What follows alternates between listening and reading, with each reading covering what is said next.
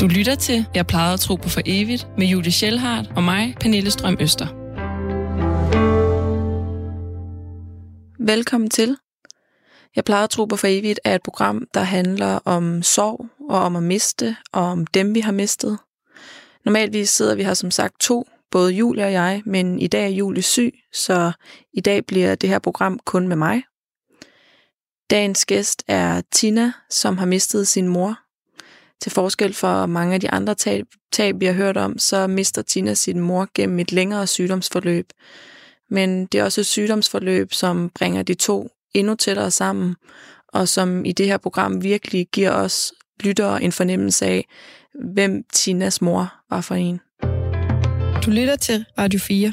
Velkommen til Jeg plejede at tro på for evigt, og velkommen til dig, Tina. Tak skal du have. Og tak fordi du vil komme. Tak fordi jeg måtte. Vil du ikke starte med at tage os tilbage og fortælle om, hvem det er, du har mistet, og hvordan? Jo, det kan du tro. Jamen, jeg har mistet min mor. Øhm, hun døde den 8. december 2015. Efter et øh, sygdomsforløb på ja, to år, kan man sige.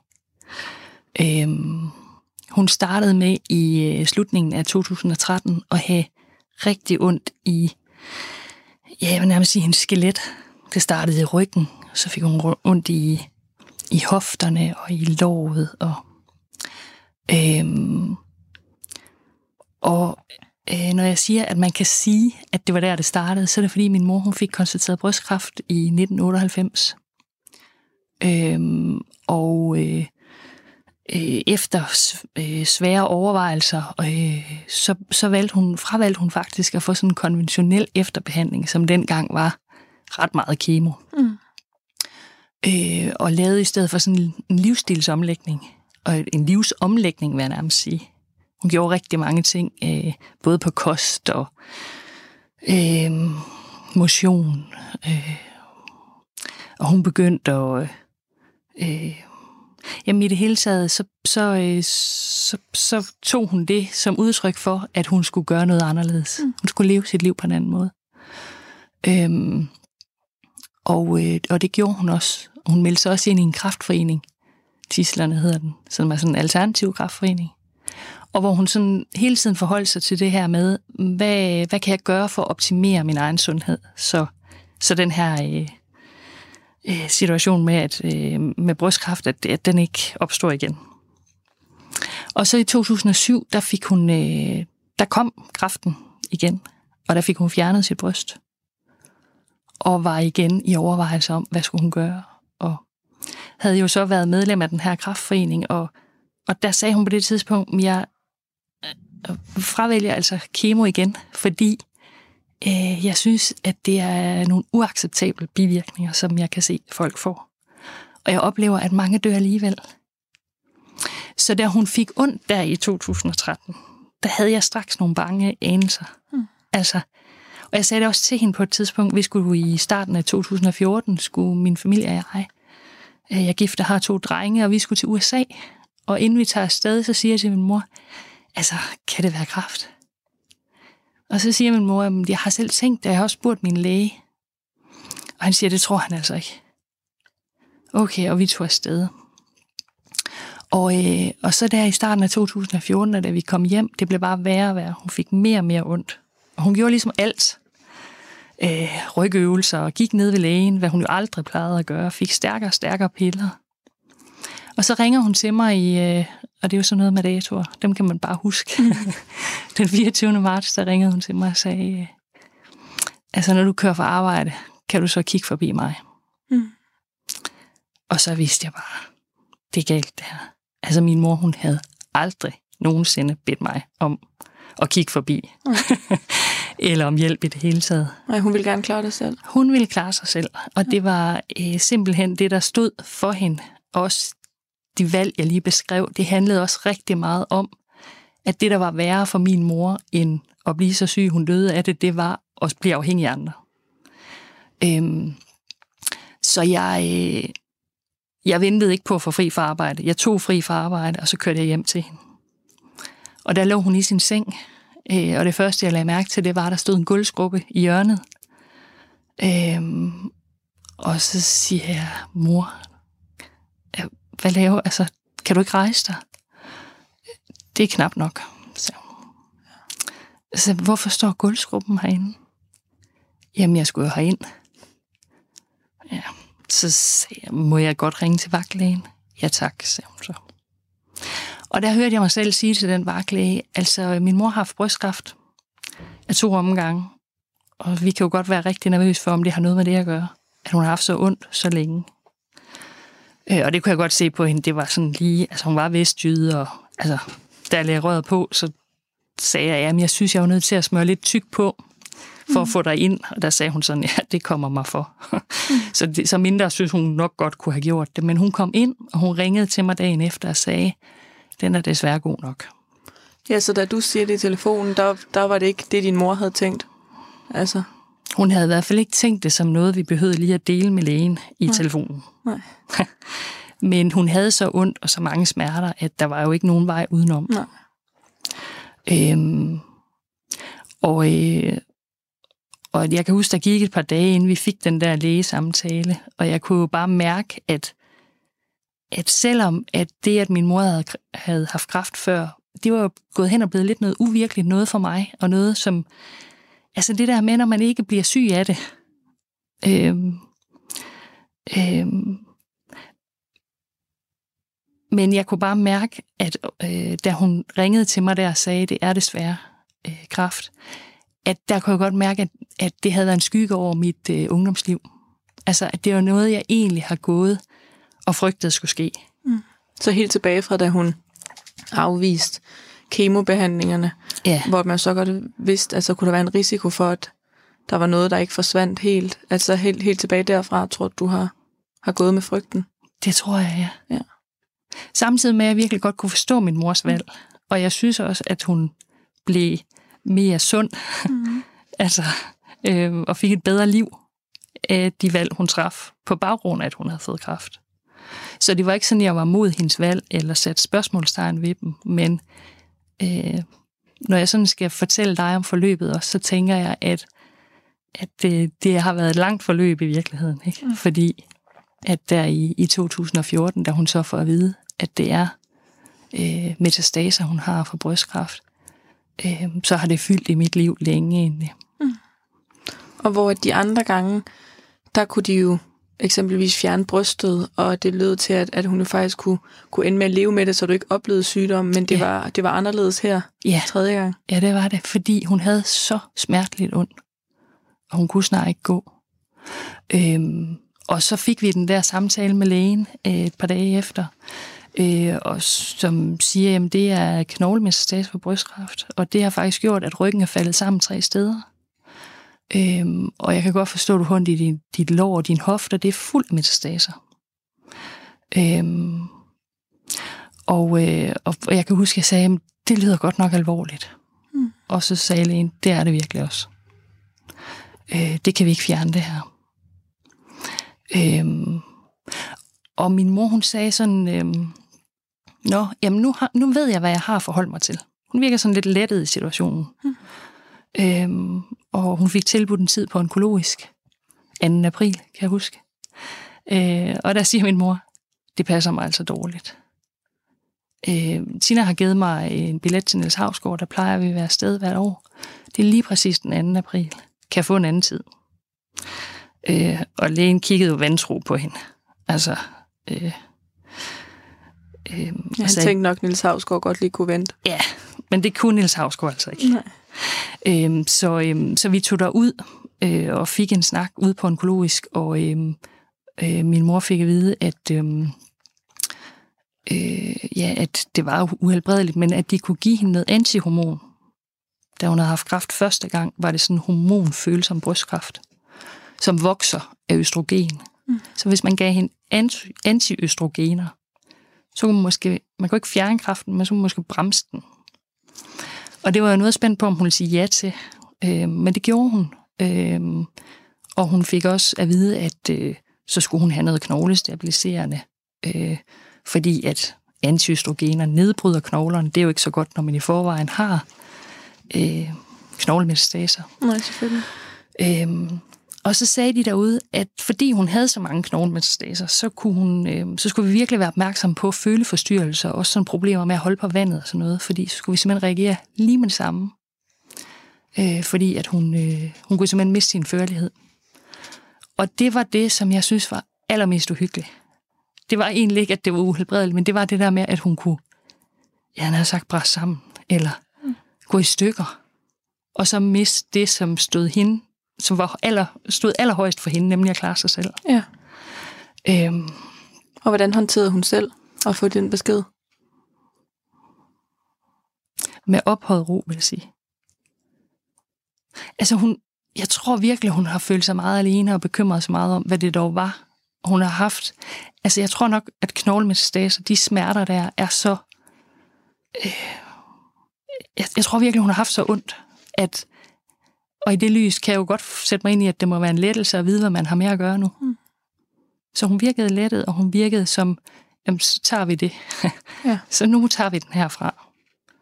Og så var hun i øvrigt orienteret mod, at hun havde glædet sig rigtig meget til den der koncert, og om jeg så kunne skynde mig tilbage, fordi hun skulle have noget tøj, og hun skulle tilbage til det sygehus, hun var indlagt på, og vi så skulle jeg hente hende. Og, så hun var også sådan, øh, hun havde ligesom presset onkologisk afdeling ind yes. øh, på det tidspunkt. Ja. Øhm, og det blev meget sådan øh, definerende for hele øh, forløbet, øh, at, at hun ville leve sit liv. Og giver de hende, der der I snakker sammen, siger de, giver de hende sådan en eller anden tidshorisont, eller siger de bare, at, det, at de kun kan bremse kraften, men ikke stoppe den helt? De giver hende ikke nogen tidshorisont, og vi spørger heller ikke. Nej. Men hun får umiddelbart derefter en terminalerklæring. Altså, der er en sygeplejerske, der spørger mig, om min mor får betalt sin medicin. Og det ved jeg godt, hvad det betyder. Fordi når man er uhelbredelig syg, og døden er nærmest forestående, så, får man, så skal man ikke betale for sin egen medicin mere. Så det kunne jeg, det kunne jeg jo godt høre på det, at så snakker vi måneder, når man får det spørgsmål. Okay, det vidste du godt. Det vidste jeg godt. Ja. Øhm, ja, og der havde også været en fra det palliative team hen ved min mor og sige, at, øh, at hvis du har noget, du gerne vil gøre, så skal du gøre det nu. Mm-hmm. Øhm. Og hvordan reagerede du på beskeden om, at hun var terminal? Jamen, jeg blev øh, frygtelig stresset. Altså, jeg gik, gik i panik. Øhm, fordi at jeg... Øh, min far døde af kræft, og det var et meget øh, hurtigt forløb, fra han fik diagnosen og til han døde, der gik der 11 dage. Så det, det var, altså...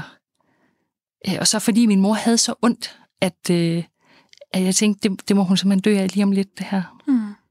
Så faktisk, den dag vi, vi snakkede med den første læge, altså før vi kom på onkologisk, der var jeg nede i byen og hentede telegrammer til min drenge. For jeg, det stod bare i hovedet på mig, hun skal simpelthen, når de skal konfirmeres, så skal der simpelthen være et telegram for bedstemor. Øh, altså, det siger lidt om den panik, jeg var i, ja. ikke? At du øh, havde det der tidsperiode på 11 ja, dage fra jeg kunne nærmest med. høre udatik. Ikke? Ja.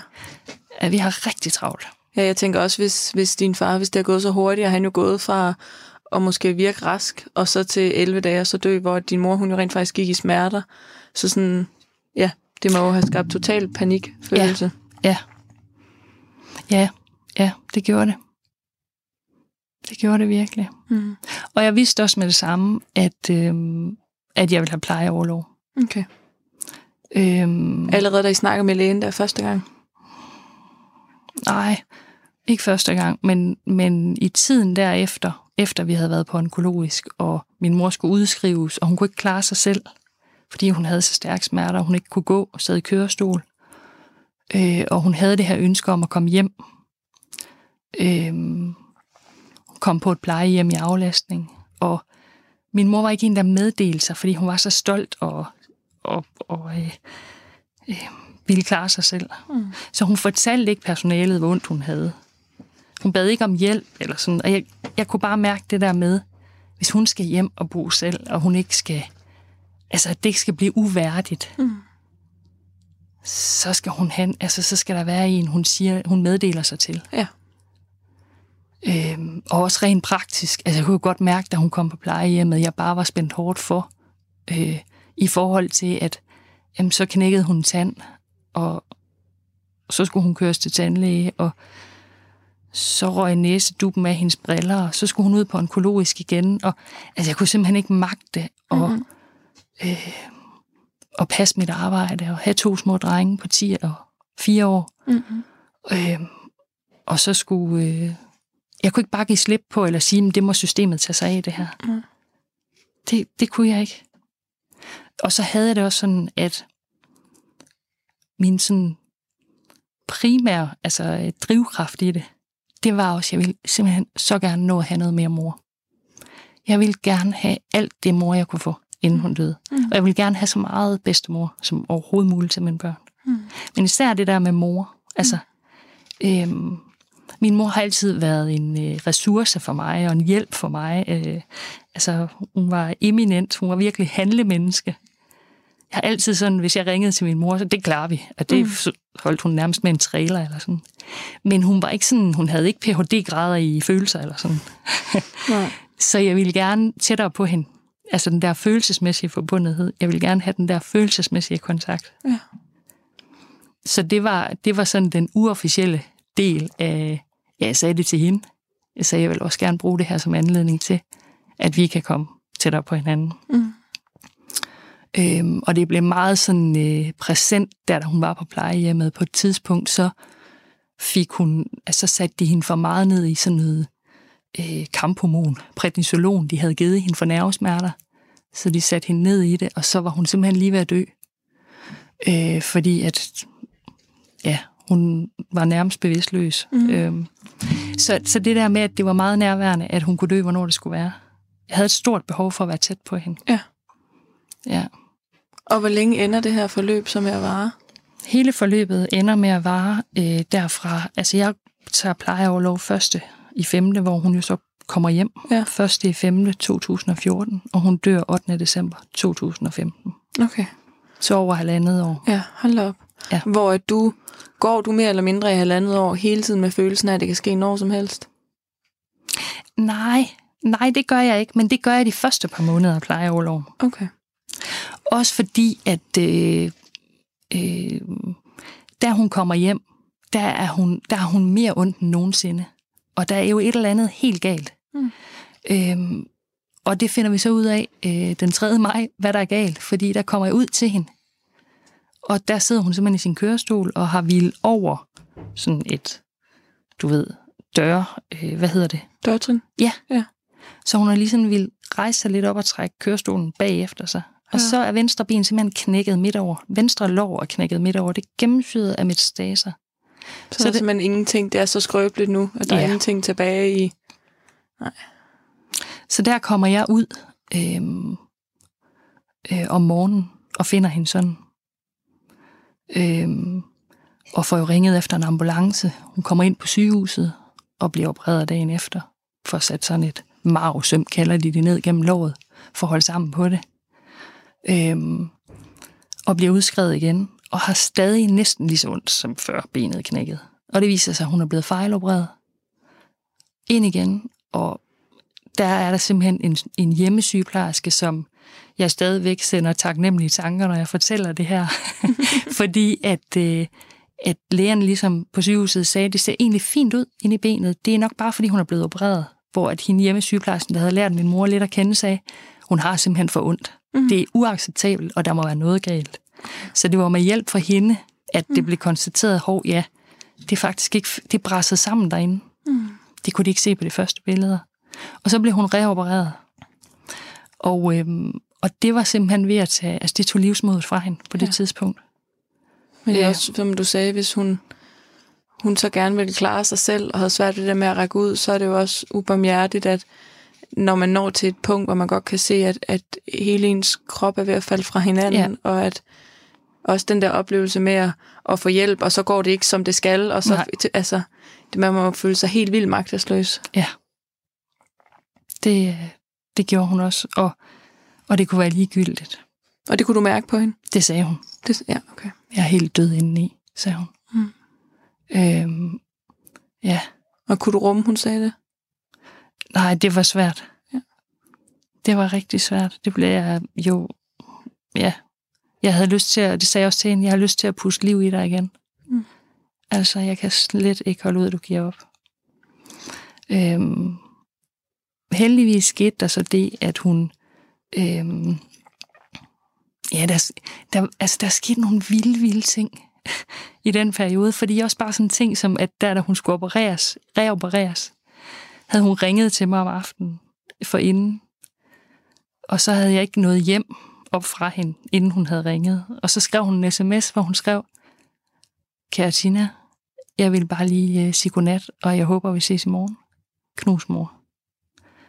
Og så øh, tog hun ikke telefonen, da jeg ringede tilbage til hende. Og jeg havde aftalt med øh, sygehuspersonalet, at de skulle ringe, inden min mor kom til operation, fordi jeg havde det sådan, jeg ved jo ikke, om hun vågner igen. Nej. Og der kom jeg, og jeg undrede mig over der, da jeg stod op, hallo, at de ikke havde haft ringet, så jeg kørte bare derop. Og så åbnede jeg døren ind til en stue, og så var sengen væk. Og det var nærmest ligesom, at, at hun var død mm. der. Altså, jeg tænkte, nej, nej, nej. Mm. Og den der besked sad bare i mig i forhold til, jeg håber, vi ses i morgen. Altså, det, jeg kunne ikke, ja, så der, der, der skete nogle ting i den periode, som simpelthen øh, var enormt øh, stressende og belastende og sovefulde. Ja. Og angstprovokerende. Og, og hvad var der sket lige på det her tidspunkt? De havde sygeplejersken kom ind og sagde, det må du simpelthen undskylde, de kørte med hende, inden jeg nåede at opdage. Altså, de kørte før, programmet ja. gik i gang før, og var rigtig god at snakke med. Hun ja. sagde sådan, jeg hørte dig godt sige det. Mm. Du var meget tydelig. Ja. altså, hun tog den virkelig på sig. Ja. Øh, på systemets vejen, for det var jo heller ikke hendes øh, skyld. Der var, der var bare sket noget, som gjorde, at jeg ikke havde fået besked, og ja. ikke havde. Og heldigvis kom min mor tilbage og var øh, øh, reopereret og mm. fik det, fik det gradvist fint. Og hvad med det behov, du fortalte om at komme tættere på hende? Ja. Lykkedes det dig i, i den tid, I havde sammen? Det gjorde det, øh, men ikke sådan, som jeg havde tænkt. sådan er det altid med det skide liv. Det er ikke, som man havde tænkt. Nej, nej vel. Nej. Nej, for det, der blev tydeligt, da min mor hun kom hjem, så fik hun også lige en blodprop, og der var sådan andre ting, der drillede hen over den sommer der i 14, men øh, hun sagde sådan hele tiden, kan det svare sig? Hun var sådan ret nøgtern. Hun ville have solgt sin andens bolig. Hun sagde, det skal I simpelthen ikke stå og bøvle med. Vi sælger den nu. Men jeg så, hvor skal jeg flytte hen? Hvor skal vi flytte mine ting hen? Altså, kan det svare sig at flytte dem noget sted hen? For jeg sagde, om det kan jo aldrig være spildt. Altså, tænk, tænk, hvis du får noget mere tid. Nå, men så vil hun bo tæt på mig og min familie, fordi så skulle jeg heller ikke køre så langt. Og det der med, at hun øh, faktisk, kan jeg se nu, fik lov til at gøre det, hun var noget af det, hun var allerbedst til. Nemlig at Ja, hun var enormt praktisk, min mor. Så mm. det der en flytning, det var bare guf for hende. Ja. Altså, der var noget at forholde sig til, ja. noget at gå i gang med. Yes. Og det gav hende ligesom livsmodet igen. Mm. Øh, og da hun var kommet ned i den der lejebolig, så noget af det første, hun sagde, det var, altså, lyder det helt skørt i dine ører, hvis jeg siger, at jeg gerne vil have et nyt køkken hernede? Ja, det gør det så. Men hvis det er det, du gerne vil, så, øhm, gør vi det. så er det det, vi gør. Ja. Øhm, så, øhm, så der skete virkelig et skifte, øhm, som jo også tydeligt gjorde, at altså, jeg havde jo taget pleje over lov for at få noget mere mor. Mm.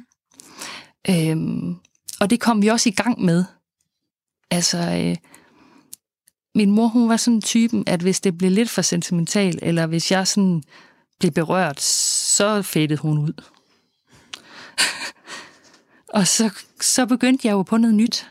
Fordi at, at det kunne jeg ligesom ikke holde ud. Det skulle være punktum, at jeg sådan havde en mor, som gjorde det. Mm-hmm.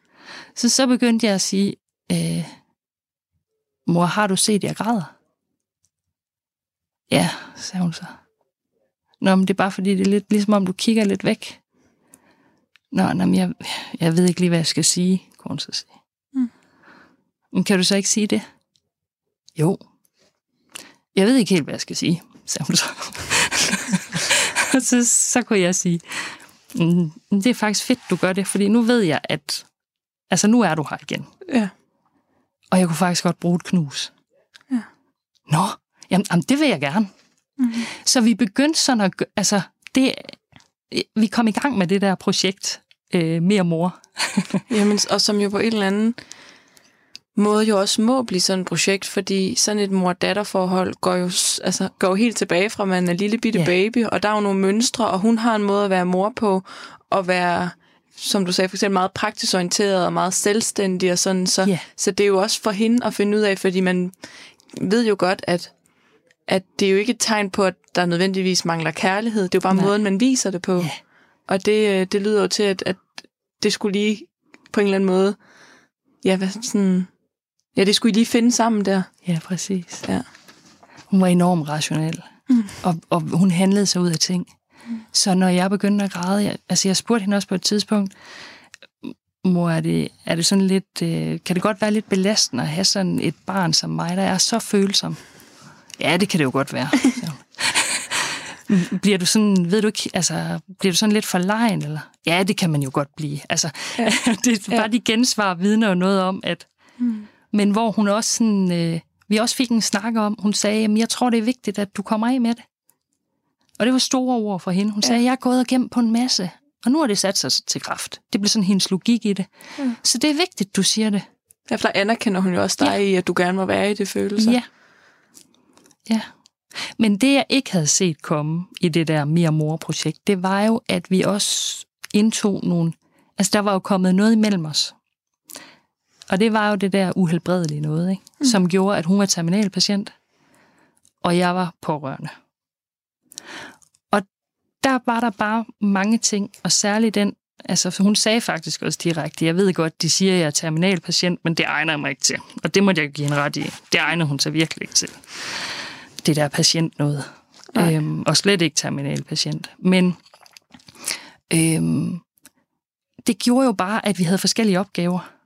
Og hun havde jo altså den opgave, at hun skulle have maks ud af sit liv. Øhm, så, øhm, og det skulle jeg også have med hende. Men jeg skulle også ruste mig til, at hun forsvandt på et tidspunkt. Ja. Så øhm, det havde vi nogle øh, konflikter omkring, det der med, hvad altså, hun havde brug for øh, sin frihed. Og jeg havde brug for sikkerhed. Jeg havde brug for at vide, at når hun gik i seng og skulle op om natten, så hvis hun faldt, så var der et eller andet. Og hvis jeg udtrykte det behov, så kunne hun jo, at hun sagde direkte, altså jeg føler mig overvåget. Ja. Altså, tror du ikke, jeg kan gå ud på toilettet? Nej, men det, det kan jeg jo bare ikke vide, om du kan. Nej. Altså, så, så, så det der, der var hendes kardinalpunkter i forvejen, det blev jo til, at hvordan er det, vi tager hensyn til hinanden her, fordi vi har forskellige behov. Hun sagde også på et tidspunkt, altså Tina, den eneste, der kan få mig til at tvivle på, at det her det ender godt, det er dig. Sådan virkelig frustreret, fordi at jeg ikke kunne sætte alt min lid til det, hun gjorde for at optimere sit helbred med akupunktører og C-vitaminer. Og, altså hun gjorde virkelig mange ting, og det kørte jeg hende også til. Men, men jeg havde ligesom også brug for at forholde mig til, at lægeren havde sagt, at det her var uhelbredeligt. Ja. Og, og det fik vi så en snak om, at jamen, øhm, det kunne hun også godt se. At, Og- øh, Og fik jeg også snakket om der, hvor din ligesom idé om det der med det uhelbredelige og terminal, hvor det stammede fra, altså fik jeg også snakket om din far. øh, ikke lige der, men jeg tænker heller ikke, at det var relateret til min far, at mm. det var det var mere det der med, at øh, altså den der oplevelse af, at hun havde simpelthen behov, altså hun kunne ikke, hun havde jo øh, oplevet de der depressive tanker, og alt, kan det svare sig? Mm. Altså det der med, når man får taget horisonten væk. Ja. Hun havde brug for at mobilisere et håb. Mm. At sige, øh, og hun fik det der motto, hun sagde tit, jeg vil leve så godt som muligt, så længe som muligt. I den rækkefølge. Ja. Altså, jeg håber, mit liv øh, bliver... Øh, altså, livskvalitet var vigtigere for hende end livslængde. Ja. Og når vi havde, når jeg virkelig gik hende på klingen og sagde, mor, vil du hvad, hun, hun endte også med at fravælge antihormon, for hun fik det simpelthen så elendigt af det, og kunne ikke sove om natten. Og, og hvor hun sagde, når de siger, de ikke kan helbrede mig, Mm. så det er jo ikke ligegyldigt, hvilket liv jeg har tilbage. Mm. Altså, ja, det skal være godt. Mm. Øhm, og så vil jeg hellere have et lidt kortere liv, og at det så er godt, end at jeg skal ligge vågen hver nat og få noget medicin, jeg faktisk ikke kan tåle. Mm. Og der kunne jeg jo godt sige til hende, at jamen, jeg bliver bare bange for at miste dig. Jeg bliver ked af ved tanken om, at miste dig. Og hvor hun så sagde, jamen det skal du jo på et tidspunkt. Det var rationalisten i hende. Det, skal, det, det vil jo være den naturlige rækkefølge, siger ja. Det må vi tage til den tid. Hvor jeg så siger vi, og så griner hun og siger, nå nej. Nej, for det er mig, der skal bære det tab. Så det der med, at vi var i forskellige øh, roller, ja. ikke? Øhm, og det, jeg synes, vi voksede med opgaven. Og jeg synes, det der øh, spor med, at hun havde behov for at håbe, og jeg havde brug for at være realistisk. Hun havde brug for sin frihed, sin selvbestemmelse. Jeg havde brug for noget sikkerhed. Det, at, at, at projekt tættere på mor kørt parallelt, og som en del af det, blev rigtig godt. Fordi vi blev meget... At vi tog virkelig nogle ture. Også hvor vi lige måtte have nogle pauser fra hinanden. Mm. Øhm, men, men den der øh, ærlighed, der opstod, øh, var, var virkelig god. Og det at... Øh, i, den, I det år, der gik derfra hun, øh, altså ind til faktisk juni 2015, jeg har aldrig haft så levende en mor, jeg har aldrig haft så vital en mor, jeg har aldrig haft så... Øh, jeg har aldrig haft så meget mor. Altså, det lykkedes virkelig. Ja.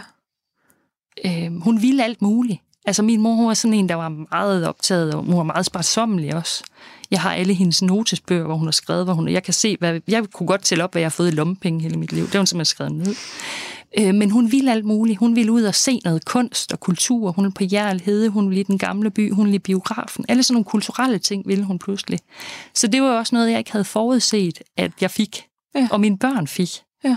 En bedste mor med slag i, som gik der med hendes krykkestok og, og ville alt muligt. Så efter den der horisont ligesom blev rykket for hende, og at hun godt vidste, at Altså som du sagde, at, at hun, det skulle være leve godt så længe som muligt. Det ændrede ligesom på hendes måde at leve på. Ja, og det der med, at hun havde en oplevelse af, at hun kunne gøre noget ved sit helbred selv også. Ja. At hun faktisk, der var noget, der var i hendes magt. Mm. Og at der var vi på samme hold. Mm. Ja. Altså, det hjalp jeg hende med. Mm. Og det var vigtigt for mig, at, at hun blev understøttet i det, der var sundhed for hende. Fordi selvom hun var uhelbredelig syg, så var hun enormt stærk. Hun begyndte faktisk også at cykle på en motionscykel. Hun, boede sådan, hun var flyttet ned sådan nogle ældre, tidligere ældre boliger, der lå lige op ad plejehjem. Der hun fundet ud af, at der stod en motionscykel. Og det blev hendes måde at, at scanne sig selv på. Kunne hun cykle 17 km på, jeg tror det var 33 minutter. Så var det jo ikke helt galt. Mm. Så det gjorde hun sådan hver anden dag, mm. hver tredje dag. Igen meget rationelt. Ja. Konkret. Ja. Hvor at jeg jo mere brugte lærernes scanninger til, om der var progression eller ej i kraften. Øhm, hun blev scannet hver tredje måned. Øhm, det var mere mit behov. Ja, hvor hun havde behov for at mærke det selv. Ja. ja. Jeg fandt så ud af, at det også var hendes behov, men, men øh, at blive scannet, men øh, at blive fuldt og få øh, syn for sagen, som mm. hun også sagde. Mm. Ja. Øh, og ændrer forløbet sig så på et tidspunkt, inden hun dør? Altså bliver det forværret, eller? Der sker det i juni måned, at øh, altså der, øh, hun har haft nogle voldsomme mave, mavesmerter på et tidspunkt, hvor hun har været inde på øh, sygehuset med dem også, og hvor de ikke helt kan finde ud af, hvad det er. Det er noget med leveren måske, eller der har været en gallesten, eller... Øh, og så i juni 2015, der, der bliver der taget en ny scanning, som led i de der kontroller. Øhm, og der, øh, der får hun at vide, at der er nogle forandringer, som godt kan være levermetastaser. De ved det ikke. De vil gerne ultralydsscanne hende. Øhm, og der, til den samtale bryder jeg fuldstændig sammen. Og det er faktisk første gang, jeg gør det øh, til nogle af alle de der samtaler, vi er til. Fordi der opstår også lidt det der med, kan jeg være hende, der sådan græder højest, når det er min mor, der skal dø? mm. øh, men det gør jeg der.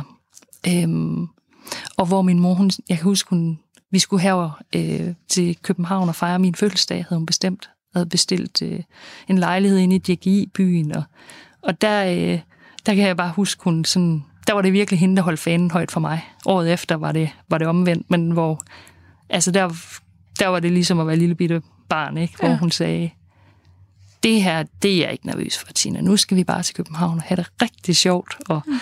øh, men, og hun sagde også, jeg vil ikke ultralydsscannes, for jeg, scannes, for jeg har ligesom besluttet mig for, at jeg ikke vil have kemo. Og antihormon tåler jeg ikke. så jeg vil gerne... Jeg har det jo godt nu. Igen. Øhm, så, men i september bliver hun simpelthen voldsomt træt. Øh, og, øh, og ligger mere og mere. Hun, hun er i en situation, hvor hun, øh, hun er meget, meget udmattet og træt, men hun kan ikke sove. Det er jo en hæslig tilstand ja, at være i. Ja. Hun har så meget uro i sin ben. Og, og i slutningen af september, der ser hun selv på sundhed.dk, at hendes levertal er steget helt vildt. Og ringer og siger... Øh, jeg, kan, jeg kan huske, at jeg ringer til hende og siger, har du det godt? Vi ringede jo sammen hver dag, sås hver dag. Og så siger hun, nej, jeg har det meget dårligt. Min levertal er helt skæv. Og jeg får en tid ude på onkologisk, og vi er derude, og hun bliver sendt til scanning. Og, øhm, og det, der desværre så sker, det er, at øh, da vi skal have svar på den scanning, der er den læge, hun, der har fulgt hende, og som har haft en rigtig god kontakt til min mor, og som også har forstået det der med, at tingene skal være på, på Eva-måden, som hun sagde. Øhm, det skulle være noget, mor hun ligesom kunne holde, altså være med til, og hvor mm. hun følte sig ligeværdig og havde noget kontrol. Hun er der simpelthen. Hun er stoppet. Hun har fået et nyt job. Så vi kommer ud til en ny læge, der skal give det her scanningssvar. Og det er simpelthen noget af det mest øh, forfærdelige, jeg har været med til, fordi at øh, hun siger til min mor, at det er, der er multiple levermetastaser. Hendes lever er fuld af metastaser. Det er derfor, at hun er så træt. Og det hun så samtidig siger, det er, at når du øh, ligesom ikke vil tage imod vores behandlingstilbud herude, så er der ingen grund til, at du er her. Så behøver du ikke at komme igen. Øh, og min mor, hun siger sådan, øh, jamen hvad med, hvad med noget eksperimentel behandling? Og jamen, når du ikke har modtaget standardbehandling, så, øh, så overvejer vi ikke engang det, siger lægen. Og min mor, hun siger, jeg har jo prøvet antihormon. Jamen du har ikke vil have kemo. Nej, det måtte min mor medgive. Øh, og jeg siger sådan, hvad med det der knoglestabiliserende, hun får? Altså jeg har det sådan, I må simpelthen ikke slippe hende nu. Altså, ja. det er nu, vi virkelig... Altså, og det havde også ligesom været min kæphest hele tiden. Der er nødt til at være nogle læger med ind over her. Ja. Fordi jeg kan ikke stå med det her alene. Ja. Altså. Og der siger den læge, jamen, øh, det er ikke hendes største problem nu. Det er knoglemetastaserne. Øhm, altså din mors største problem? Ja. ja. Øh, men vi kan godt give det i dag, siger hun. Øhm, men ellers, så, så er det egen læge, du skal kontakte fra nu af. Og, øhm, det må have været et kæmpe slag i ansigtet. Altså den der ja. med, altså en følelse før, at jeg har haft et samarbejde, ja. hvor din mor også følte sig set, og så til det her, hvor hun jo igen bliver sat fuldstændig udenfor og gjort ja. helt magtesløs. Ja, det er jo lige præcis det, det handler om. Mm. Og, øh, og kunne man sige, brød hun, brød hun nu fuldstændig sammen, så, men, men min, jeg kan huske, at vi kom ud, så står hun, og så siger hun, ja, nu er man jo godt nok palle alene i verden. Men Sina, jeg skal nok klare den. Og den der tapperhed, den gjorde et, altså, jeg kunne snart ikke have det. Altså, det, det var skundselsløst, det var brutalt, det var alt muligt. Og den læge har sikkert bare fulgt afdelingspraksis, eller, mm. altså, men det var bare uh, timingen og måden, det foregik på, var brutal. Ja. Og jeg kunne simpelthen ikke holde ud, at det skulle være uh, punktum. Nej. Så øh, vi kontaktede en læge og spurgte, om hun ikke kunne få en second øh, opinion. Og mit mål med det var ikke, fordi jeg troede, hun kunne få en masse eksperimentel behandling, men simpelthen fordi, at jeg ville gerne have, at hun fik en ordentlig lægesamtale. Og at hun bliver afsluttet eller fuldt, eller hvad der nu skulle ske, på en måde, hvor at det handlede simpelthen om, at min mors liv skulle have noget værdi. Det følte jeg ikke, det havde i det øjeblik. Mm. Og det, det lykkedes heldigvis. Kom ud til en læge på et andet sygehus, som øh, startede med at spørge min mor, hvad, hvad, hvad håber du på at få ud af den her samtale, og som gik ind i dialogen med hende omkring de forskellige muligheder, der var for eksperimentel behandling, og hvorfor det ikke var en god idé for hende. Mm. Hvorfor hun ikke ville anbefale hende det. Netop ud fra hendes øh, så godt som muligt, så længe som muligt. Altså, at det ville have nogle helt vilde bivirkninger, mm. og en meget ringe effekt, der hvor min mor var i sit sygdomsforløb. Og så spurgte hun jo til, hvad har du af planer? Og så sagde mor, jeg vil til Bornholm. Og det bestilte vi umiddelbart derefter. Mm. En tur til Bornholm. Hun ville holde jul på Bornholm. Øhm, ja. Så, men, men øh, det, der, det, der egentlig jo så skete, det var jo, at øh, en måned efter døde hun jo. Mm. Og der var sket mange ting den sidste tid, som egentlig blev nogle fine krøller på den udvikling, vi havde sat i gang. Altså øh, noget, som står øh, helt centralt øh, for mig, det, det, det var, at hun egentlig gerne ville øh, ligge alene. Hun sig på sofaen om dagen. Og, øh, og der havde vi nogle fine, fine stunder, hvor jeg sådan kunne lægge min kind på hendes. Og hun var ikke et røre menneske, min mor heller, men lod mig sådan komme helt tæt på. Og så kunne jeg sige, øh, øh, mor, jeg elsker dig. Og så kunne hun sige, øh, så sagde hun, jeg elsker også dig. Det er der altså ikke lavet om på. Altså hun kunne ikke holde, holde det der sentimentale noget ud. Nej. Og så kunne hun sige, men jeg har også været tosset på dig. også for at komme lidt ud ja. af det sentimentale. Ikke? så, så, øh, så, så på den måde, så, så, så var det, blev det rigtig fint, selvom mm. jeg havde svært ved, at hun sådan kunne sige, og når du er færdig med at sidde og puste mig ind i hovedet, kan du så ikke tage hjem, så jeg kan sove lidt? Men det, øh, den egentlige afsked, jeg fik med min mor, var, at øh, hun sagde til mig øh, den sidste fredag, hun levede, at øh, hvis du er mest tryg ved at sove hernede, så må du gerne det. Okay. Men så skal du nok regne med at hjælpe mig i bad i morgen. Okay. Og det foregik på den måde, at hun gik i bad med min hjælp, og, eller jeg fulgte hende derud, lukkede døren, og så råbte hun, øh, at nu var hun klar, så hun sådan dækkede sig til og sad på sådan en skammel. Og min mor var en, der gjorde det samme hver dag. Det var også det, der sådan havde, ja, det jeg sagde før med struktur, ikke? Mm. Så øhm, hun brugte mellem 10 og 12 produkter hver morgen i en bestemt rækkefølge, og det blev ligesom sådan et ritual, vi havde sådan to morgener, hvor at hun så sagde, wow, ufatteligt træt og meget gul i huden, og så sagde hun, nu er det den der, nu er det den kropslotion, jeg skal have. Og så smurte jeg hende ind, og så sagde hun, og nu er det nu er det, det der produkt. Hmm. Og det blev sådan en virkelig fin, fin måde for mig at øh, både at ære den der krop, der havde stået så mange smerter og så meget igennem, mm. men også at øh, jamen, det, det blev bare en fin, fin afsked. Ja. Meget værdig og øh, meget tillids, tillidsfuld i forhold til, hvordan min mor var. Ja, også og, i forhold til det der med at røre. Det er jo virkelig en tillidserklæring. Du kommer jo helt tæt på ja. i det øjeblik der. Ja. Og der fik jeg øh, Ja, det, det blev, og det, blev, det var varmt og velduftende, og det var rart for os begge to. Mm. Øhm, og var du der, da hun døde? Jeg var der, da hun døde, men hun blev bevidstløs dagen efter. Øh, øh, altså søndag var sidste dag, jeg sådan gav hende den der sidste salve, som jeg kalder det. Mm. Og så blev hun bevidstløs mandag. Og mandag aften, der kunne jeg snart ikke være i det mere fordi dels var jeg ufatteligt træt. Altså, du skal forestille dig, at jeg i lang tid, hele november måned, har åbnet døren og sagt, hej mor, og tænkt, svarer hun? Ja. Så jeg, jeg var simpelthen, mine nerver hang i laser. Og, øhm, og det der enormt tab i, at hun blev bevidstløs, vi havde, vi havde lige fundet en måde at kommunikere på, så det gik så godt, ikke? Ja. Jeg kan huske på et tidspunkt, jeg kørte dernede fra, der hørte jeg den der øh, Marie K-sang, lige nu er vi landet så fint et sted. Ja.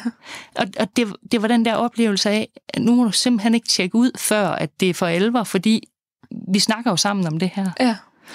Øhm, og min lille søster var kommet hjem, og min mand var kommet derned, og jeg måtte bare sige til dem, jeg kan simpelthen ikke mere nu. Nej.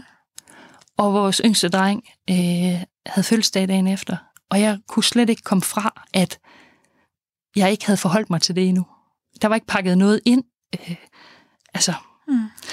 Så om aftenen øh, tog jeg hjem og, øh, og var sammen med mine børn og lagde dem i seng og var i kontakt løbende med min mand og min søster og var hende, der sådan ringede efter hjemmeplejen og hjemmesygeplejen, og nu skal hun have mere smertestillende, og pakkede gaver ind, og stod op om morgenen, havde ikke sovet, men øh, været ved telefonen hele natten.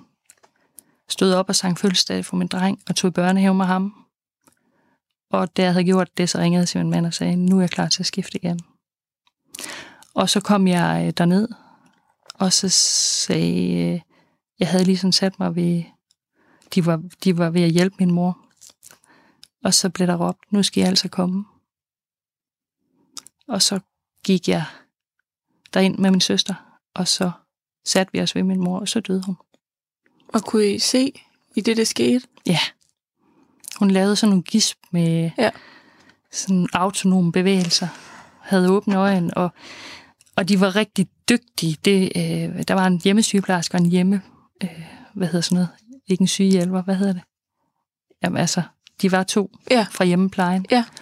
Og de sørgede simpelthen for, at øh, min mors en hånd var på min hånd, og den anden var på min søsters. Det var fint. Og hun sad sådan ligesom op, så ja, det var nemlig rigtig fint og blødt. Mm.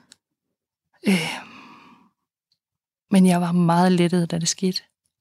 Altså, jeg havde tænkt flere gange, okay, død, så kommer jeg til hende. Ja. Det havde jeg virkelig. Og, og sådan, øh, nu skal der ikke ske, nu skal hun ikke lide mere. Nej. Nu skal, nu skal jeg, og nu skal jeg i gang med at leve uden hende. Nu skal jeg i gang med at øve mig på det. Ja, også som din mor har sagt, hun vil leve godt. Altså på et Ja. tidspunkt når man jo til, til et sted, hvor man ikke lever godt længere, og Ja. det virkede ikke til, at det på noget tidspunkt var din mors ønske. Nej, Det var godt før det var længe, ikke? jo. Den 1. december sagde hun, jeg gav hende en pakkekalender med en pakke til hver dag i december indtil jul, og hvor hun sagde, ej, det er sødt af dig, men jeg når ikke at åbne dem alle sammen. Og hun sagde også til min mand, min mand var den eneste, hun sagde farvel til, sådan direkte, Mm. øh, hvor hun sagde, nu vil jeg gerne sige tusind tak for den her gang. Du har taget et billede med Ja, i dag. det har jeg. Mm. Jeg har faktisk taget to med. For du må gerne fortælle, hvad der er på Ja. billedet, så kan jeg se den. Øhm, det ene billede... Det ene billede er øhm, min mor og jeg. Øh, lys og mørk. Jeg har mørkt hår, min mor har helt hvidt hår. Mm. Og øhm, det er i april måned 2014, hvor øh, at hun havde været indlagt og været på plejehjem og haft ondt, og vi havde taget afsked mange gange, Mm. øh, og hun havde været ved at dø flere gange, og hvor at jeg simpelthen havde skudt en hvid pil efter, hun nogensinde kom i mit hjem igen. Hjem til mine børn og i min familie. Mm. Så, øhm, så da, hun, da det, vi ligesom fik standet det, og det lykkedes, der er det billede taget, og det var, jamen det er et af de lykkeligste øjeblikke i mit liv. Det kan man også virkelig Ja. se. I ser helt vildt lykkelig ud. Ja, Meget, meget fint, og du omfavner hende. ja og hun lader mig gøre bagfra. det. Ja, fuldstændig. og holder hænderne på dig. Det, Ja. Hun åbner sig op. Ja, det gør hun. Og det andet gætter jeg på er med dine sønner. Det er mine sønner, ja, som øh, sidder ved siden af hende, og det var sådan et bagholdsangreb. Vi skulle på Slette Strand i Nordjylland i, øh, i september måned 14, og på ferie deroppe. Og øh, der kørte vi så lige forbi en fotograf inden, og, og der, der sagde hun, øh, da hun sad i bilen, "Jamen, jeg behøver vel ikke gå med. Det har vel ikke noget med mig at gøre. Lidt, Jo, lidt hvis du det. gider at følge med. Du gider sidde i midten af det hele, faktisk, ville det være dejligt. ja, ja, Ej, hvor er det fint. ja. Rigtig gode. Og har du Ja. også et minde med? Jeg har et minde med, fordi da hun blev... Øhm, da hun havde været til den der øh, trælse samtale på onkologisk, og vi havde været til den der ekstra samtale, Mm. der tænkte jeg, at vi må simpelthen lige gøre et eller andet, som, som vi gør sammen. Vi har haft mange praktiske projekter, fordi det kunne vi ligesom... Forhold jer til Ja. sammen. Og så havde jeg spurgt hende tidligere, øh, vil du ikke sy nogle puder til mig? Hvor hun så havde sagt, hun havde ikke svaret mig på det, men så havde hun sagt et par dage efter, jeg har for øvrigt set, hvor de har tilbud på puder hen. så det var sådan hendes måde at sige på, at jeg gider simpelthen ikke at bruge mit, mit liv på at sidde og sy. men så var det, jeg sagde til hende, at jeg kunne faktisk, hun havde givet mig sit bestik Mm. i fødselsdagsgave. Sagt, det, har, det skal du have, det er du fortjent. Øhm, og så sagde jeg, kunne vi ikke godt lave nogle servietter til det bestik der? Mm. Og vil du så ikke prøve at se, om du kan have tålmodighed til at lige lære mig at lave sådan meget simpel korsstingsbroderi? Ja. Og det sagde hun så ja til. Så der stod hun simpelthen da hun var rigtig, rigtig syg af sammenfald. Jeg tror faktisk, det gav hende øh, noget energi Ja.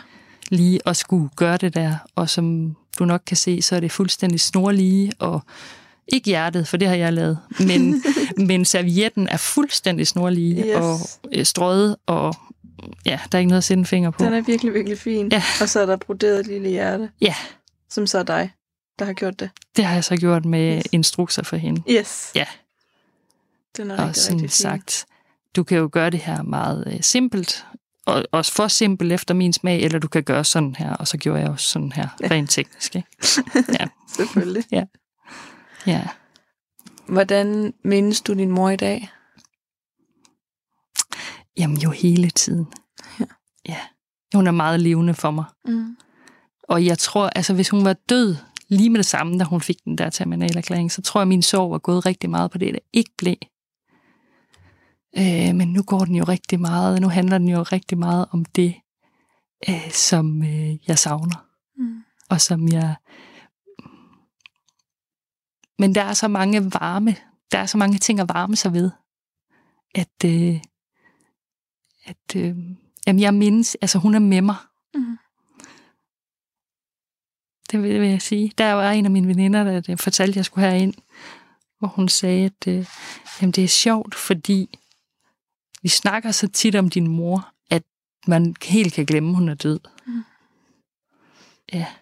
Men fordi, at vi var forskellige, min mor og jeg, og fordi, at øhm, hun også kunne være lidt øh, tung at danse med, så er der jo også en frihed i. Altså, det kan jo godt være lidt tabu at sige.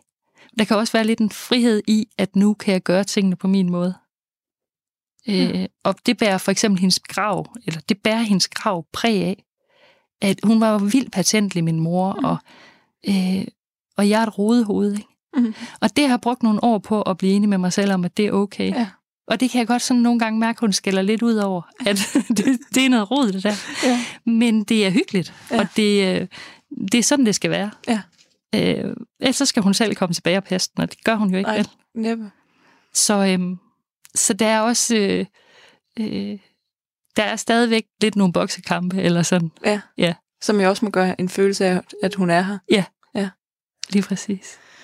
Ja. Tina, her til sidst, så vil jeg spørge dig om, om der er noget, du ville have ønsket, du havde vidst, da du stod midt i, i det der lange sygdomsforløb. Eller måske også lige i starten af det forløb, hvor man får den der besked. Ja. Altså, det er på den måde lidt svært at spole tilbage, ikke? Mm. Men jeg kunne godt tænke mig at have vidst, at øh, vi nok skulle klare det. Jeg nok Mm. skulle klare det. Og, og det jeg i hvert fald har fundet ud af, som betyder utrolig meget for mig, det er, at altså, jeg har haft nogle fældig gode mænd i det her. Altså, og nogle helt fantastiske venner. Mm. Øhm, og nogle super, og det kan jeg slet ikke sige uden at blive rørt. Øhm, altså nogle børn, som virkelig også er gået ind i øhm, den her afsked med min mor på en utrolig fin måde. Mm. Min ældste søn var med til at bære hendes kiste, og var med til at lægge hende i kisten. Og den yngste, han, selvom han kun var seks år, da hun døde, så vidste han bare lige, hvad han havde brug for i forhold til at... Øh, han vidste, at bedstemor hun skulle have en rose i hånden, og at han skulle se hende, og Mm. de skulle lægge noget i. Altså, jeg synes, øh, det er et enormt privilegium at være så øh, presset så længe, og så stadig have sine relationer. Ja. Det er jeg virkelig taknemmelig for, at, at, jeg, øh, at jeg ikke bare har haft, men har. Mm. At tænke sig at have venner, som... Ja, altså, det må virkelig også have været vildt hårdt for dem hele tiden at være mig, der, at have, have mig i sit liv, der var i undtagelsestilstand så længe. Og så til hendes bisættelse, så sad de der bare alle sammen, og flere end jeg havde drømt om, og Ja. slog ring om mig og min familie. Og rummede det. Rummede det. Og stadig rummer det. Fordi, som du nok kan høre, jeg kan jo snakke i timer om det her. Ikke? Ja. Det er virkelig... Øhm, det er jeg glad for at vide nu, at jeg har og, øh, at trække på den ressource, det er. Og jeg håber virkelig, at, at jeg kan, kan være noget for nogen på samme måde, som jeg oplever at have, have folk i mit liv, der er noget for mig. Jeg er i hvert fald helt sikker på, at du har været nogen for nogen, mens du har fortalt den her historie, for jeg er overbevist om, at der sidder mange og lytter med, som vi kunne bruge det til noget. Så tusind tak, fordi du delte, og fordi du fortalte om, om din mor. Tusind tak, fordi jeg måtte. Programmet er produceret for Radio 4 af Lyd og Ko i samarbejde med Landsforeningen Liv og Død.